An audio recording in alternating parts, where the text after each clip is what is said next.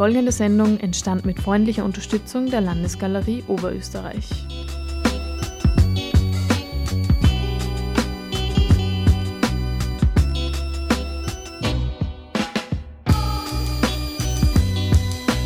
Herzlich willkommen zur Sendung der Landesgalerie.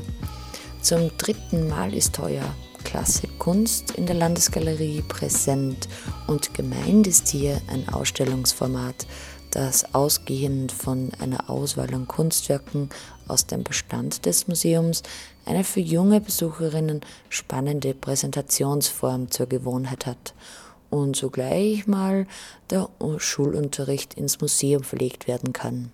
Klasse Kunst in 3D, Objekt, Raum, Volumen. Diese Ausstellung ist in drei Kapitel gegliedert. Die Geschichte und Gegenwart der Objektkunst, die Bedeutung der Perspektive und ihre Spielarten sowie die Faszination an Sinnestäuschung und Illusion. Zu sehen bis 22. Februar 2015 Kuratiert wurde Klasse Kunst von Astrid Hofstetter und Dagmar Höss und den dritten Raum hat der Künstler Bernd Oppel gestaltet. Zu sehen sind Arbeiten von Josef Bauer, Herbert Bayer, Peter Hauenschild, Georg Ritter, Candida Höfer, Hannes Langeder, Deborah Sengel, Erwin Wurm und alle lassen sich jetzt so nicht aufzählen, es sind zu viele. Zur Ausstellung nun die Kuratorin Dagmar Höss, Klasse Kunst in 3D.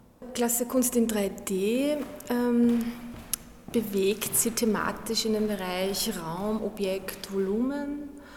Sozusagen, das ist ein, ein Themenbereich, der natürlich so groß ist, dass man, dass man eingrenzen muss, zwangsläufig.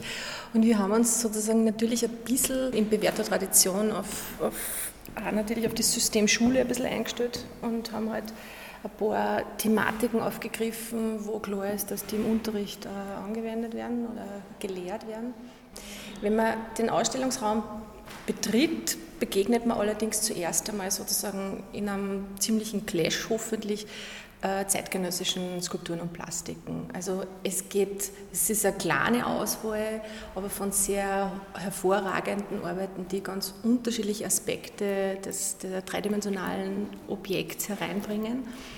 Ähm, wie zum Beispiel eine überdimensionale Polizeikappe von Erwin Wurm oder ein Tierpräparat von der Deborah Sengel, das sozusagen zwar den Körper eines Schafes hat, aber sozusagen die Zähne fletscht wie ein Wolf. Oder ähm, dieses Fantasiefahrrad von Hannes Langeder, das sie sozusagen ähm, wie so ein Alien-Objekt im Ausstellungsraum äh, steht. Äh, unterschiedliche Arbeiten, die sozusagen manche sind in Bewegung, manche suchen die Interaktion mit dem Betrachter, manche verweisen auf frühere kunsthistorische Arbeit etc. Also sozusagen, es geht ein bisschen darum, dass man zuerst einmal ziemlich nicht nur beeindruckt ist, sondern auch ein bisschen überrascht sein soll davon, wie Skulptur und Plastik heute ausschaut. Weil wenn ich den Begriff Skulptur und Plastik auf der Straße irgendeinem Besucher oder am Schüler sagt, dann werden da eher die Vorstellungen von Marmor, Monumentalskulpturen oder Bronze, Abgüssen etc. kommen.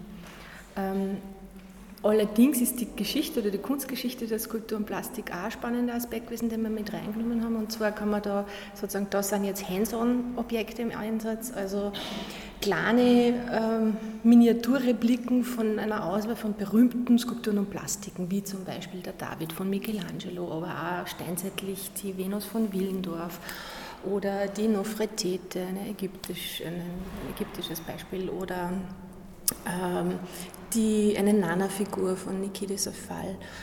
Ähm, und diese, diese Miniaturen kann man tatsächlich auch in die Hand nehmen, kriegt eine Reihe von Informationen dazu, wo, sozusagen, warum hat dieses Objekt also eine Bedeutung für die, für die Nachwelt, also auch für die Künstlernachwelt gehabt, beispielsweise der Denker von Rodin, der sozusagen ein, ein Paradebeispiel ist, wo sie dann Namjoon Paik beispielsweise in einer Videoarbeit ganz konkret mit dieser Denkerfigur auseinandergesetzt und eine eigene Arbeit der TV-Denker entstanden ist daraus und, und, und. Also sozusagen quasi die Geschichte aufrollen, wie, wie kommt es dann, dass heute sozusagen solche dreidimensionalen künstlerischen Arbeiten entstehen, wie sie da jetzt zum Beispiel äh, zu sehen sind. Ja, der Raum selbst ist auch irgendwie quasi, fällt auch ein bisschen aus dem Rahmen. Also statt einem White Cube haben wir irgendwie eine schiefe Konstruktion gewagt, die, wo alle Wände sozusagen leicht oder mehr oder weniger leicht aus dem Winkel sind, circa einen Meter immer. Und aus, dieser, aus, diesem, aus diesen schiefen Ebenen kombiniert mit einer bestimmten äh, Farbintensität in den Ecken erscheint der Raum zum Teil irgendwie einfach nur verzerrter und seltsamer, als er tatsächlich überhaupt ist. Und das lässt sozusagen diesen Raum selbst und dann auch die, die dreidimensionalen Arbeiten darinnen irgendwie in so einem eigenartigen Fantasieraum eingebettet erscheinen. Die Kuratorin Astrid Hofstetter treffen wir nun im zweiten Raum der Ausstellung. So, wenn man in den zweiten Raum reingeht, sieht man gleich ein großformatiges Deckenfresko an der Wand in Form einer Tapete. Und zwar ist es das Deckenfresko vom Herkulessaal im Garten Ballet Liechtenstein von Andrea Bozzo, einem Barockkünstler, also eigentlich einen der berühmtesten Barockkünstler, der mit der Scheinarchitektur gearbeitet hat. Ja, um was es uns eben in der Ausstellung auch gegangen ist, ist eben die wie man auf einer Fläche etwas dreidimensional darstellt. Da gibt es eben ganz viele Möglichkeiten und eine davon ist die Linearperspektive, wo die Zentralperspektive bzw. auch die Übereckperspektive dazugehört. Diese Perspektive zeichnet aus, dass sie Verkürzungen hat und wir haben hier in der Sammlung gesucht und ganz viele Werke gefunden, die zum Thema Zentralperspektive bzw. Zweiflugperspektive passen. Das wissen wir, das klingt jetzt sehr trocken und erinnert etwas an den Schulunterricht, aber wir haben eben versucht, dieses trockene Thema doch auch lustig und haptisch aufzubauen.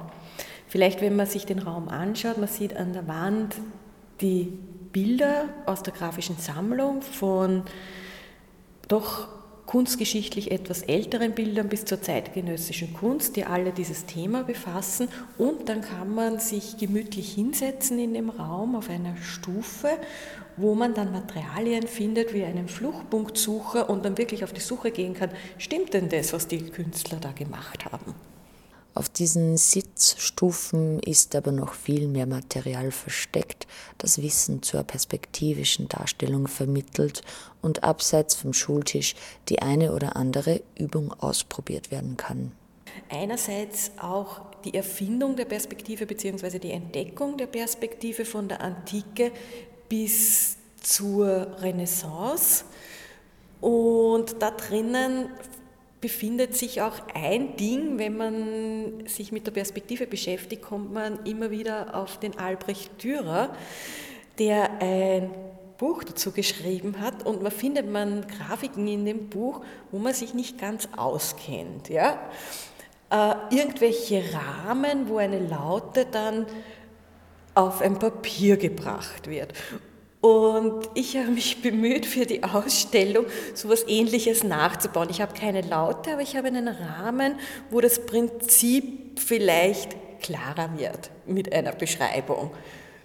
Ja, und solche Dinge findet man eben in diesen Sitzmöbel in kleinen Kistchen thematisch aufbereitet. Man findet auch Materialien zum Thema Luft- und Farbperspektive, die jetzt mit der Linearperspektive gar nichts zu tun hat, aber auch den Bereich der Parallelperspektive die ja viel leichter ist und die vor allem bei technischen Zeichnungen verwendet wird. Und da haben wir ganz tolle Geobretter, wo man mit Gummiringel äh, geometrische Figuren machen kann. Also die Benutzung der Ausstellung ist folgendermaßen. Es ist so, äh, dass überall Vermittlungsmaterialien frei zugänglich sind. Die sind für alle Besucher zugänglich. Jeder kann sich die rausnehmen, kann sich da was durchlesen, kann Sachen ausprobieren. Jeder, solange er möchte. Das Einzige, was man nicht angreifen darf, sind die Originalkunstwerke in 3D. Aber sonst darf man eben alles angreifen und ausprobieren. Und uns geht es auch sehr viel darum, dass man über das Ausprobieren auch Themen dann kapiert. Den dritten Raum hat Bernd Oppel gestaltet. Zum Thema Räumlichkeit, Perspektive und optische Täuschungen, Illusionen. Das war so die Vorgabe quasi auch vom von der Landesgalerie. Und das ist dann eigentlich so nach und nach entstanden für mich. Also ich habe halt Überlegungen angestellt, was jetzt mich interessiert und bin eigentlich, habe eigentlich zuerst die Objekte entwickelt, also diese vier Objekte, die im Raum sind, und bin dann eben auf diese Idee vom Ausgehen, äh, vom Computerspiel auszugehen, also so virtuelle Räume quasi analog äh, umzusetzen. Und ja, das war so quasi das Grund, die Grundüberlegung. Okay, also in dem Raum befinden sich eben zwei so brunnenartige Objekte und die funktionieren mit Spiegeln. Die Idee von allen Objekten ist eigentlich, dass, halt, äh, dass sie auch dazu da sind, um zu interagieren, also mit dem Betrachter, dass jetzt nicht nur zum Anschauen sind, sondern dass eben bei diesen Brunnenobjekten kann man die Hände reinhalten. Es, funktioniert mit einerseits ist, oben ist ein doppelseitiger, also ein halbdurchlässiger Spiegel und unten gibt es einen normalen Spiegel. Dadurch erzeugt es so eine Art Feedback und eine endlose Flucht in den Boden äh, des Ausstellungsraums. Und ja, also da ging es halt eben auch darum, so eine Art virtuellen Raum in der, in der Spiegelung zu erzeugen und dass es eben so eine Art Video-Feedback erinnert, wenn ihr die Hände jetzt reinhaltet. Also mit Licht und Spiegel, also mit so ganz einfachen Elementen Raum zu erzeugen, eigentlich virtuellen Raum zu erzeugen. Dann, Dann unendlichen Raum eigentlich. Genau. Mhm. Also der halt so nach den Prinzipien der Lichtbrechung so, so weit reicht. Ja.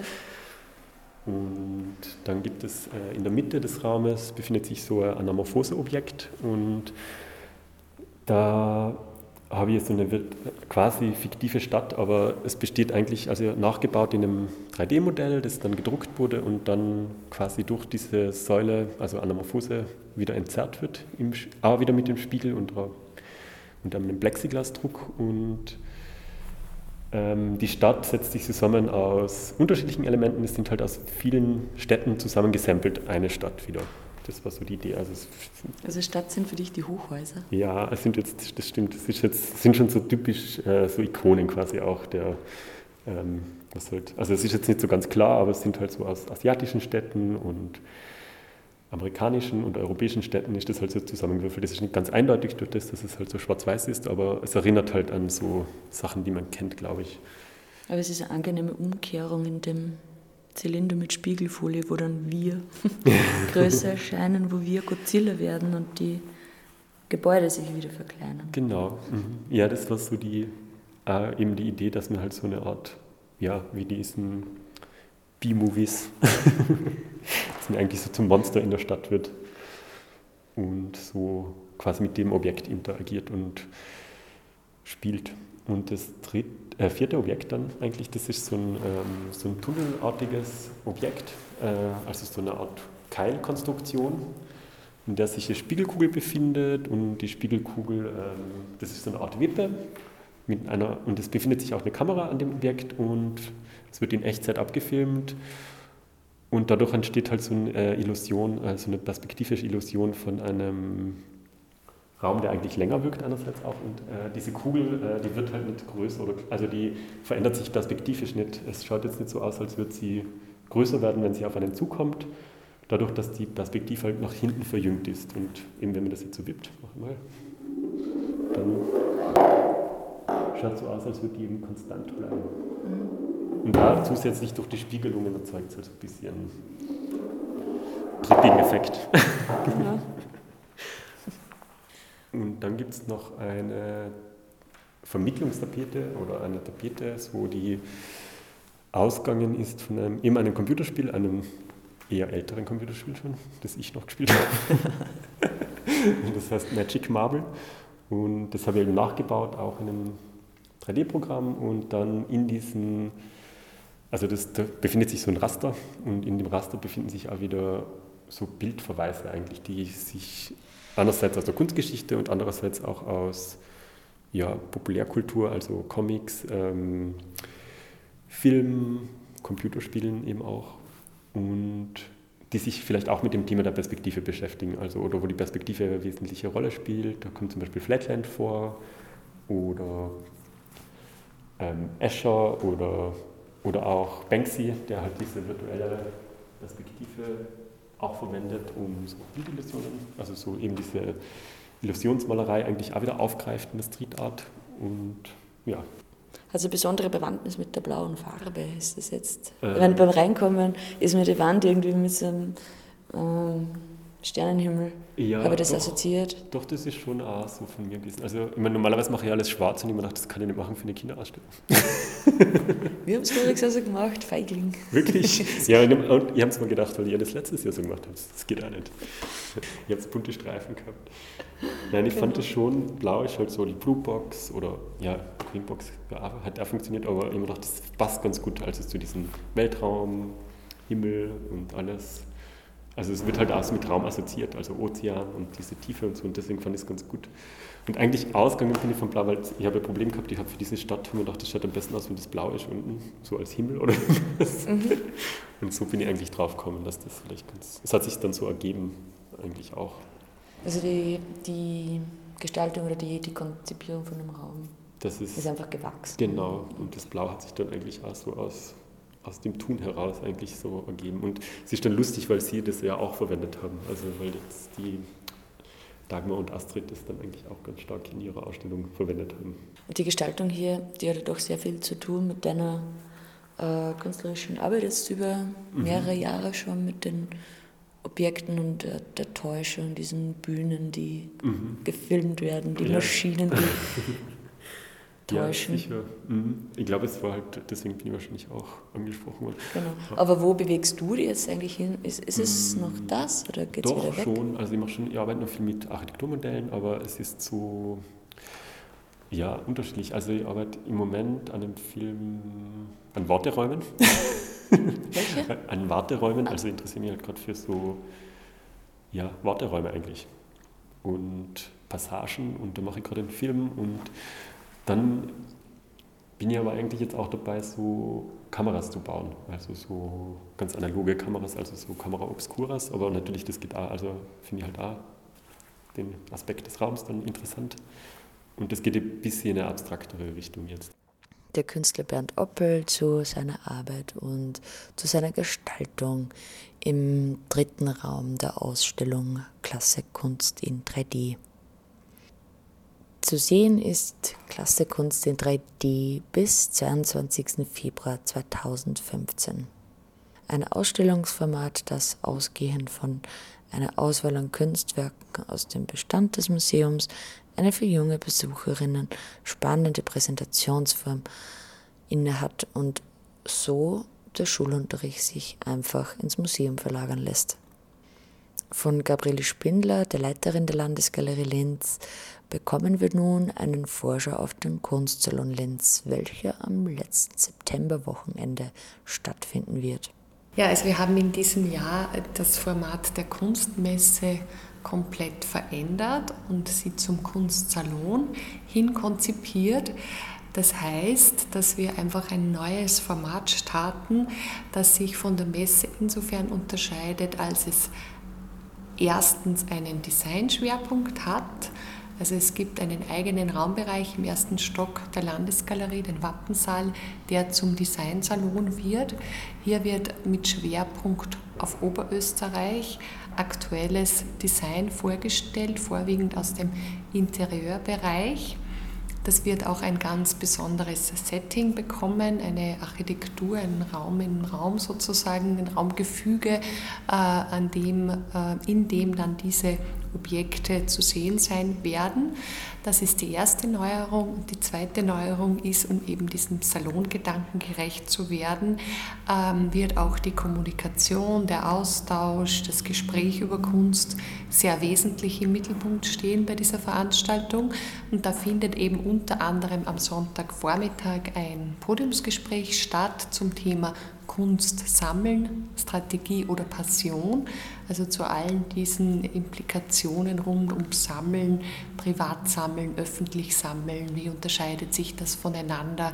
Es ist ja gerade ein sehr aktuelles Thema in den letzten Monaten, Sammlung Essel und so weiter, nur als Stichwort.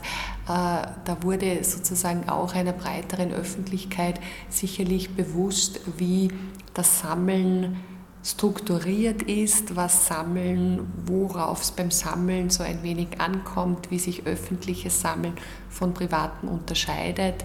Äh, und alle diese Themen sollten eben ähm, bei diesem Termin bei dieser Podiumsdiskussion fokussiert werden. Ähm, uns war einfach wichtig, dieses Kunstmesseformat war so ein wenig in die Jahre gekommen. Ich wollte es aber auf keinen Fall aufgeben, denn es ist eine sehr schöne Veranstaltung immer gewesen, die sich auch schon ganz fix im Kunstherbst in Linz etabliert hat. Also es ist uns ein sehr wichtiger Termin. Wir wollten diesen, äh, diese Veranstaltung nur einfach rund erneuern. Und wenn ich sage wir, dann meine ich äh, alle Galeristen, alle Beteiligten, auch die von den Kunstvereinen, die teilnehmen. Also wir haben gemeinsam an dieser neuen Konzeption gearbeitet und wollten dieses Format einfach auch öffnen. Das war uns auch wichtig. Das heißt, ähm, weniger den Schwerpunkt auf dieser Verkaufsveranstaltung, die es natürlich ist. Also man kann natürlich Kunst erwerben, ähm, aber weniger den Fokus darauf zu legen, sondern eben mehr auf diesen kommunikativen Aspekt der Vermittlung von Kunst, der Auseinandersetzung mit Kunst legen. Mhm. Ja, weil sonst ist es wirklich Messe. Und, ähm, und eine Messe in dem Sinn war es ja auch, also im Vergleich zu anderen Messen war es ja auch keine Messe im engeren Sinne. Wir sind ja keine Messeveranstalter, wir sind halt auch keine Profis, das, dazu stehen wir ja, aber wir können gut Ausstellungen machen, wie ich meine, und deswegen geht es mehr in, in diese Richtung sozusagen. Mhm. Und auch eben mit einem neuen thematischen Schwerpunkt, mit dem Design. Mhm.